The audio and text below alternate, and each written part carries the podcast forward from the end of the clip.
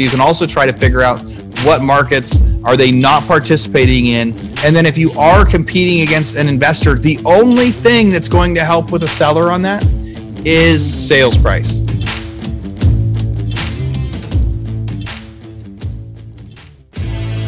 So the question is this How do most agents find the secrets to succeed in today's competitive real estate market, especially when the top agents are keeping those secrets to themselves? That's the question, and this podcast will give you the answer. Hi, I'm Aaron Amuchastegui, and welcome to Real Estate Rockstars.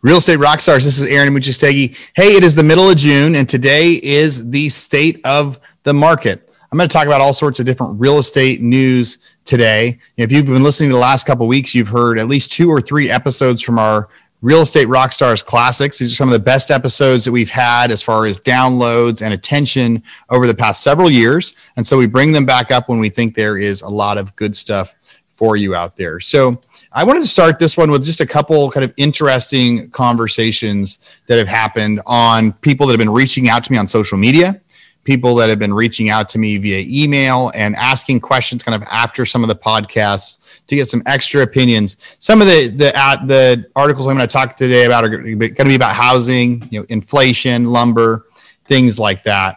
But one of the things that I did is I posted a recap of my interview with Sean O'Toole, and Sean was the founder of Property Radar and Foreclosure Radar, and we talked about inflation in a couple different ways. And he said, you know, there's one way to combat inflation by investing in real estate. It's not just about the housing prices that are going up, the dollar relative to housing is going down. Coupled with low interest rates, housing is incredibly subsidized. So the comment was if you're in an inflationary time, you don't want to hold cash, you want to have assets that are likely to inflate. The other side of that, though, was the idea of the examples of technology's deflationary effects. We talked about how now you have a, a computer in your phone in farming, there used to be worldwide shortages that production made easier. As prices of real estate soar, now there's going to be 3D printing of houses, alternative building, recycled waste use, reduced cost or need of labor. Wages go up, the innovative find a way to replace workers with technology like those kiosk examples. So during that interview, we talked about it because of all the money that's getting printed, inflation is going up. And then Sean said, but at the same time, inflation will go down. He believes inflation will be temporary and that's why. So Andrew Squire Real Estate State reached out to me on Instagram and he said, curious about your thoughts though, with skilled worker shortages nationally, do we think modular will take a foothold in more projects? Where he's based in Montana, they've yet to see any large scale modular projects, but they try to, but they maybe see that coming soon. And so my answer for Andrew would be, I do think that it's coming, right? And I think the idea though is trying to understand how long will it take for technology to outpace inflation. Part of what has to happen first is expenses have to go way up, right? Inflation, yeah, inflation won't happen if wages don't go up. Once wages go up, that's when business owners say, hey, it is worth it to invest in this new software essentially to replace the worker. If the wages are really inexpensive, if you can have a worker come work for six, seven dollars an hour, then there's no reason to invest money to replace them because it's an inexpensive way to produce your goods. When costs go up, that's when people start wanting to innovate. And so, like, you wouldn't put a kiosk in McDonald's until wages started to go up high enough. They said, hey, it'd be better to spend tens of thousands now to get those kiosks set up so we don't have to pay the wages later. I think the same thing happens with housing. And so, what that means is we have seen some big runs on housing in the past 18 months, right? Prices have gone way up. But in Texas, for example, I talk about Texas a lot because I've been here, but for 15 years, there was no price appreciation. For 15 years, the prices gradually went up about the same rate as inflation, like 2 or 3% per year. We did not see a big spike until just the last 18 months.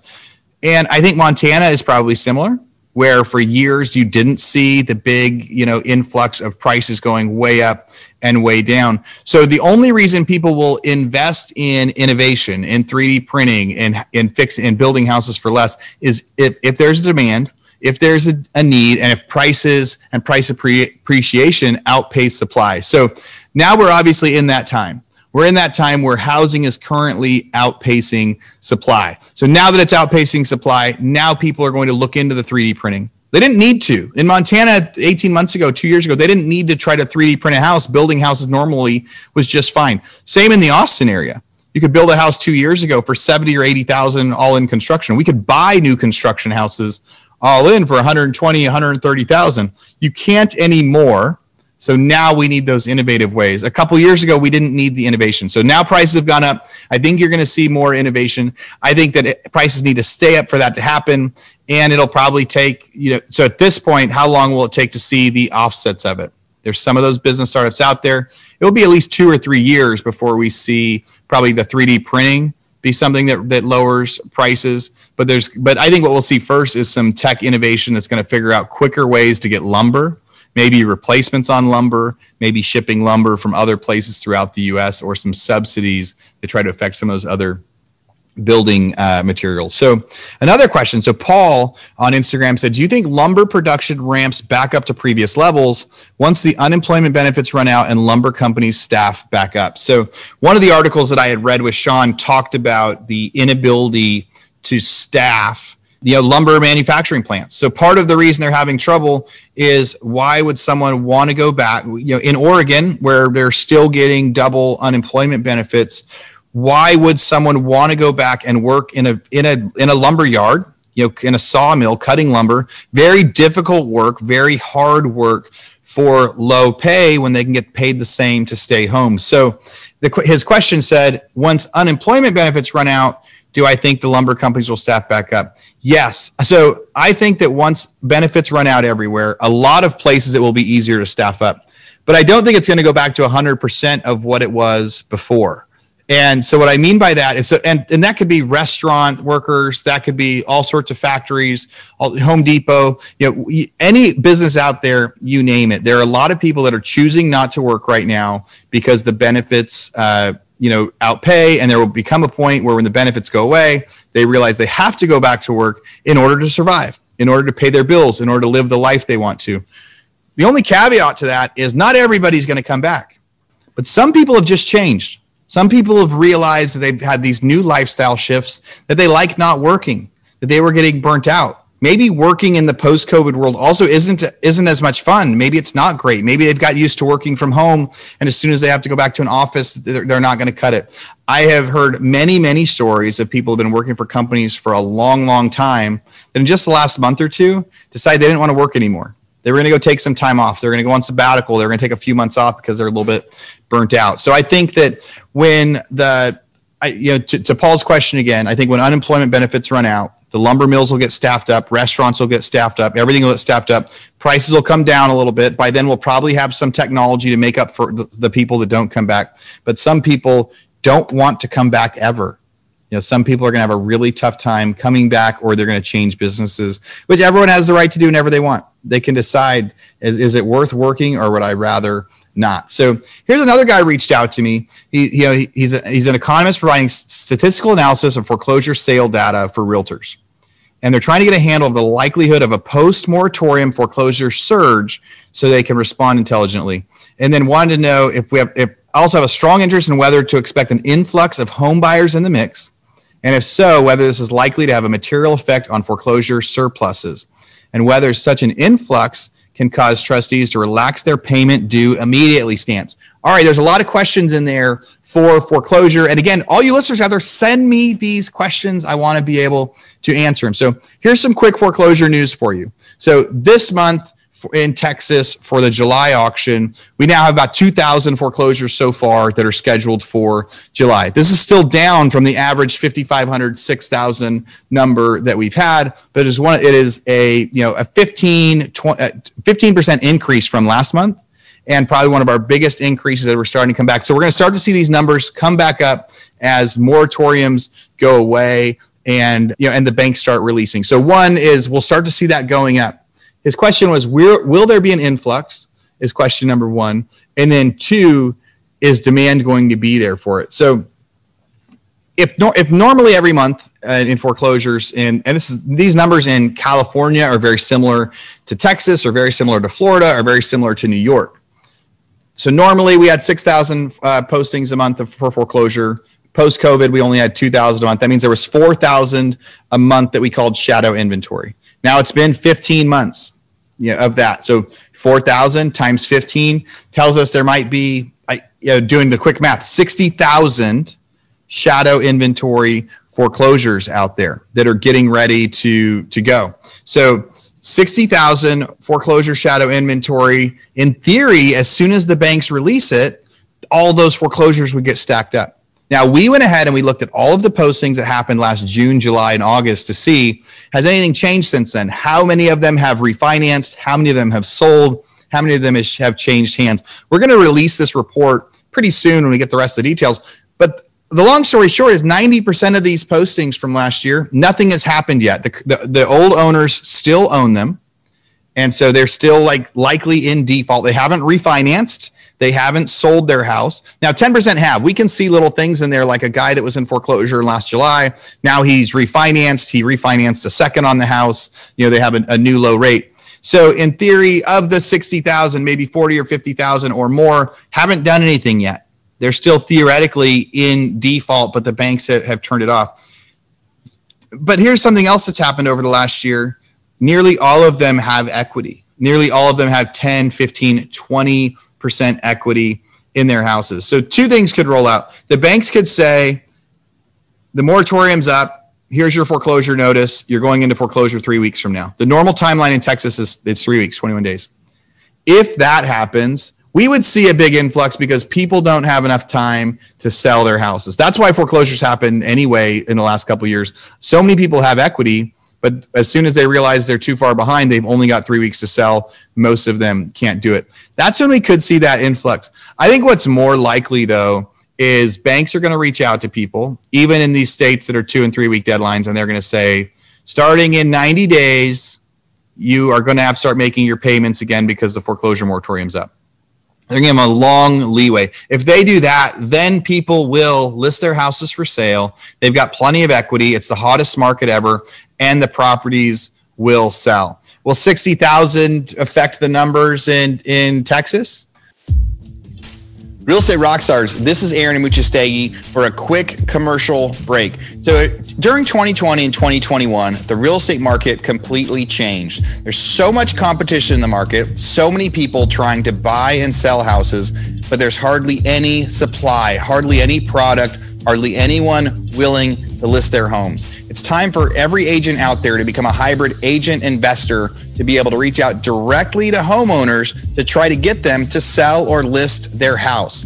We've got a new website. Go to leadpropeller.com and you can set up your own investor buyer website in just minutes.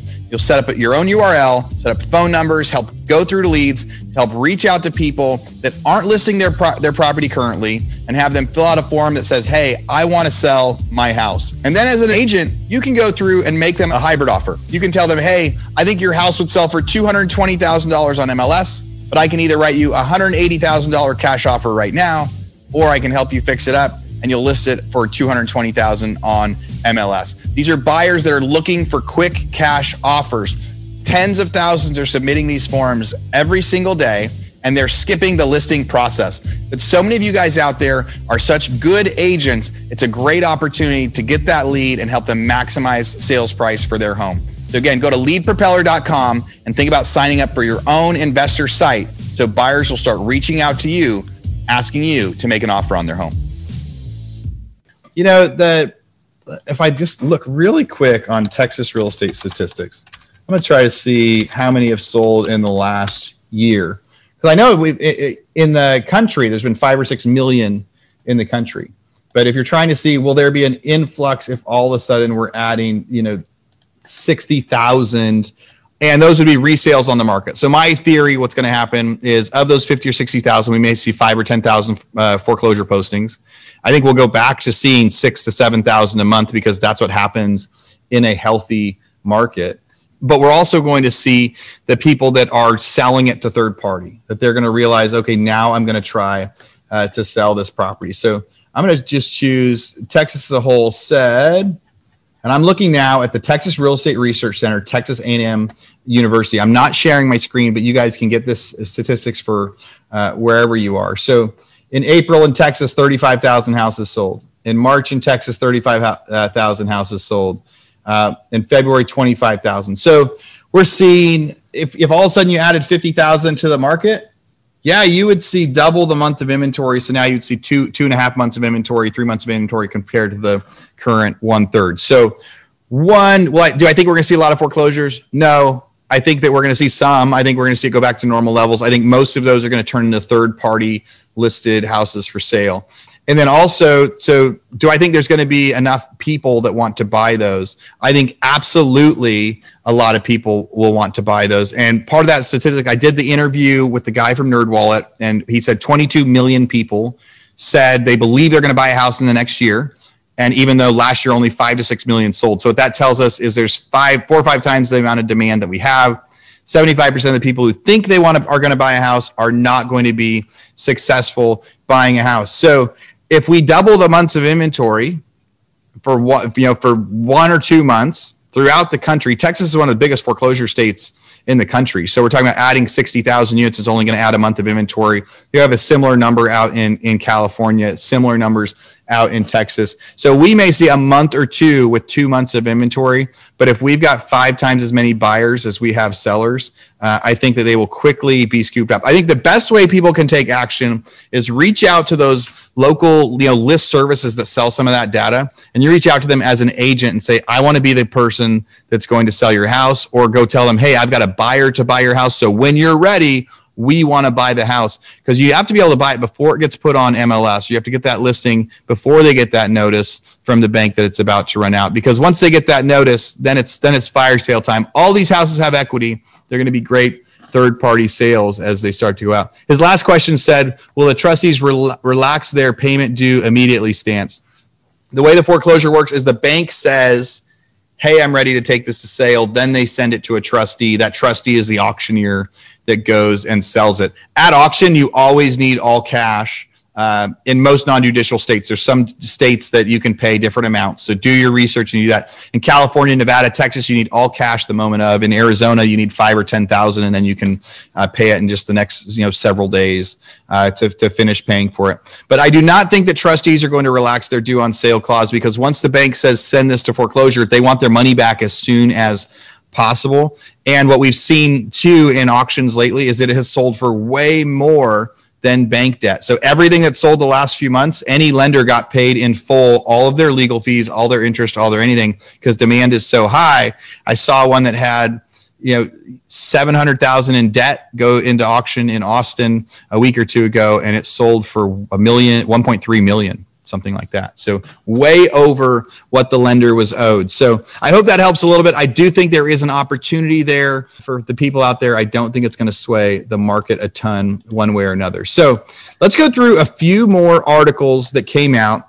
And thank you for listening. I'm, I'm going to try to knock these last few out in just the next five, ten minutes. Great articles, though, that have been trending like crazy. So this one is from Business Insider. It said Wall Street firms like BlackRock are snapping up every single uh, American home they can find. Here are the six important things to know. So there was this tweet that said, hey, they're paying over asking, they're steal homes from people. What do you guys think? And Insider did a great job of saying, here's the truth behind that. Number one, Blackstone, not BlackRock, led the way for institutional investors to enter the market back in 2012. To number two says because there simply aren't enough homes to purchase, companies have pursued other paths to acquire single family rentals in which they don't compete as directly with home buyers. So it's saying yes, they're buying new stuff, but th- but most of the houses that they're actually getting are houses they're actually building themselves. So so many of these companies are actually building houses themselves. My company is building houses ourselves in order to rent out afterwards. So yes, uh, they are out. So these firms are out there buying houses, but not at the levels that that tweet said. And they're also doing so much more to bring extra supply to the market. And here's a, kick, a kicker. Number three, Wall Street firms buy a very small number of homes nationally, but then in certain cities, they have a big presence. So there's going to be 10 or 11 cities in the US where they have a big presence. 10 or 11 cities. The rest of the cities, they don't. And so it said Invitation Homes, for example, is just a small sliver of the single family rental market. It's the biggest single family rental company in the United States, and only about one half of 1% of the nation's $16 million homes. So that means the biggest one in the country, less than a percent, less than half of a percent of the housing in the US. And if you took all those investors, you'd still be, you know, 90% of, of real estate in the US is still owned by people. Not not investors. All right, next says SFR companies are in the middle of a per- period of historic growth, giving them greater influence over the housing market. So, a group that includes SFR buyers, investors spent a record $77 billion on home purchases in the last six months. So, it's just saying that because there are so many investors, and that's not just Wall Street investors, that's just people, that means it really is pushing numbers. So the the number 5 said investment firms are really beating out average home buyers. Average bidders often rely on mortgage financing to close.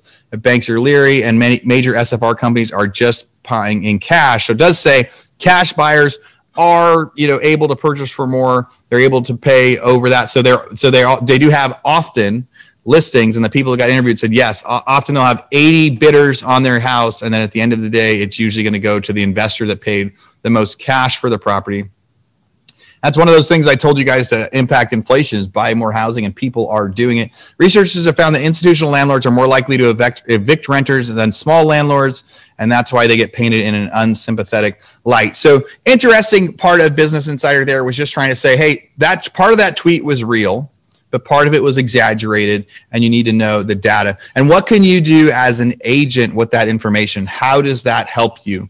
If you have a, an one of the things you can do as you're trying to go get those listings is knowing that there's some of these other buyers that are out there. You can you can also try to figure out what markets are they not participating in and then if you are competing against an investor, the only thing that's going to help with a seller on that is sales price.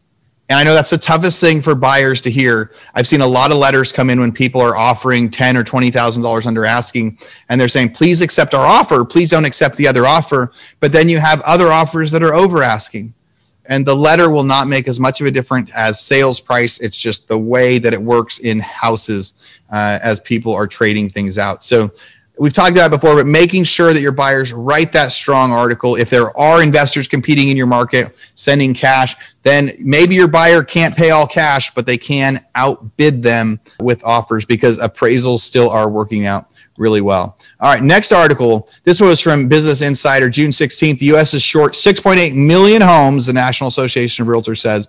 The U.S. housing market is down at least 5.5 million units, accounting for losses of existing homes and underproduction brings that total 6.8 millions. Builders can solve the issue over the next decade, but data suggests they're far from reaching the pace they need. So uh, that was goes in line with what NerdWallet had said. So NerdWallet had said we're un, we have set, you know they essentially said we have 15 million extra units that we need, or maybe that was we have 15 million units that people want, and then National Association of Realtors said there's 6.8 million homes that they need.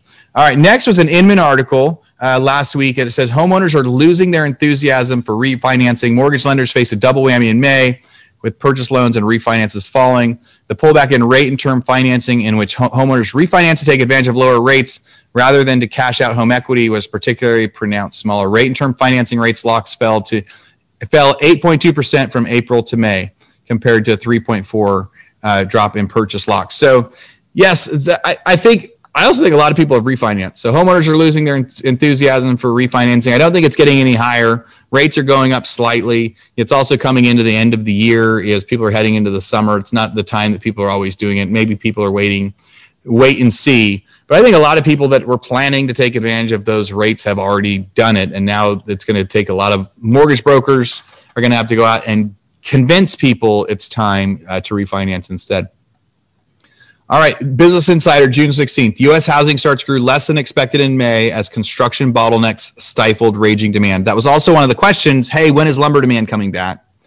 I think we're within a few months of them coming up with some technology, getting people back, subsidizing workers uh, to get out there. I do think that it's going to get government subsidized to bring lumber back out. But it says U.S. housing starts grew 3.6% in May to an annualized rate of 1.57 million. The Census Bureau said economists expect a 3.9% jump April reading was also revised to lower, indicated dropped 12%. Builders are struggling to shore up home supply as demand remains elevated and construction costs soar. I have a lot of new home construction purchases that we're buying, and everything is getting delivered late right now. They're struggling getting everything delivered. A lot of houses that were supposed to be done in August are now getting pushed back to January or February. I've got two houses next to each other that the only thing that they're waiting on is special breakers in the electric panel, but it's going to, the rest of the house is done. They're waiting for breakers in the electric panel, and we still have three months before they think we're going to, we're going to be able to buy that house. So little things like breakers slow it down. And I think the builders are, the big builders are just smarter.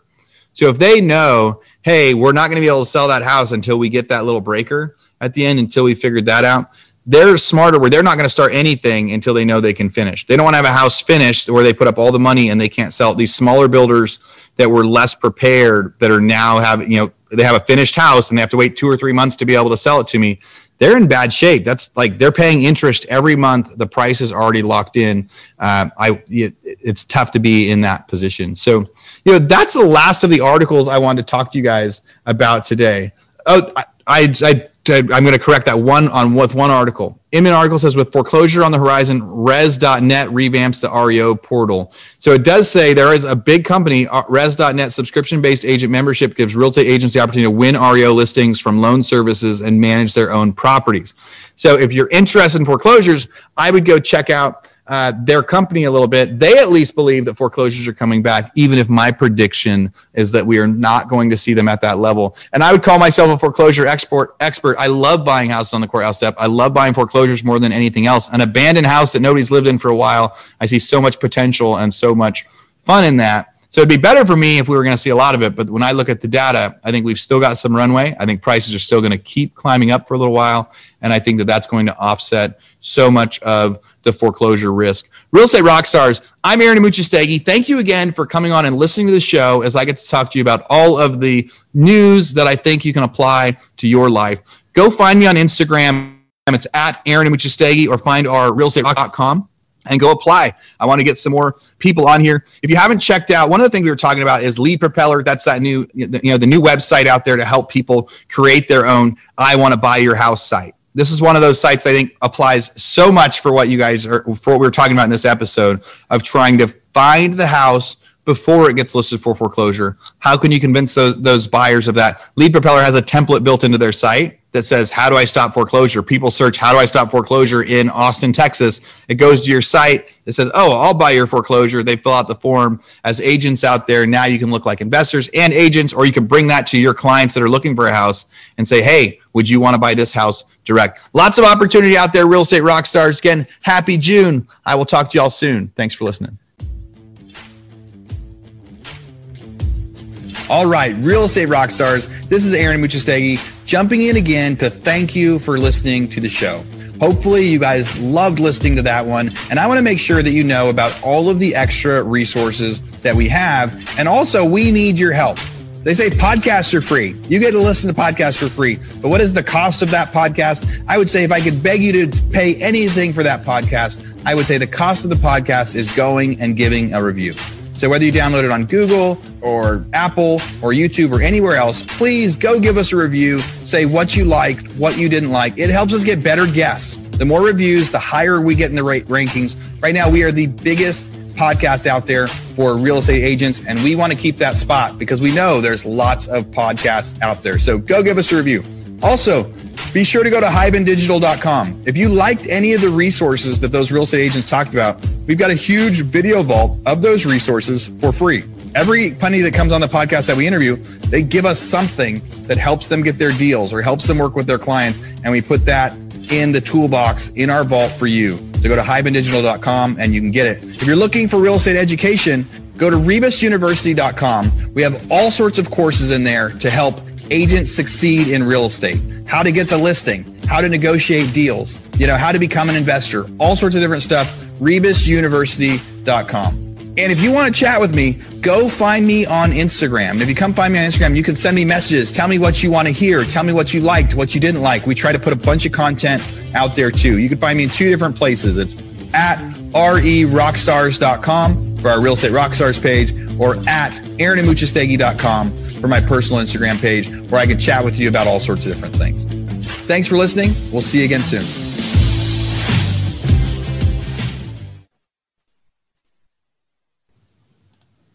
This podcast is a part of the C Suite Radio Network. For more top business podcasts, visit c-suiteradio.com.